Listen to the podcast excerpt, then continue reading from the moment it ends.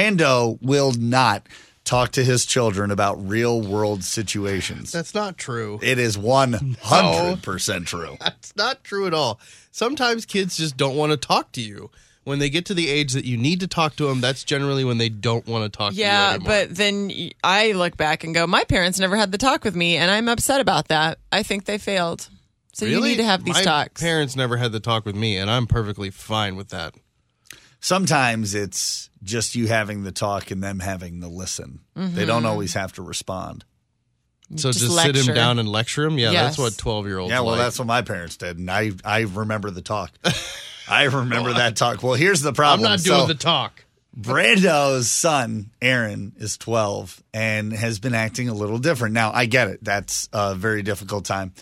However, the interesting part was Brando to find out whether or not he has a love interest in his life. Because you think that could be why he's acting different, that I- he might yeah, be in love. I feel like he might have a crush, Okay. or they're just he's just acting differently, and that my parental what'd you- you instincts. sat down are and talked with going him, off. right? Yeah, and I just was like, "So, how's school? How's it going?" And you know, he doesn't really say much. And we I've even played audio of, of you know trying to get him to talk, and No, he doesn't did really you say ask Brando much. him sat about- him down in front of the TV and put on My Girl Well, because and he then wouldn't. watched him squirm. he wouldn't talk to me, and so I, I was at the movie store, and I'm like, you know what? I'm going to rent a movie about young love and just make him watch it with me, and just kind of see how he acts and reacts. And he did well. I want to find out from other parents what they have done to avoid these conversations.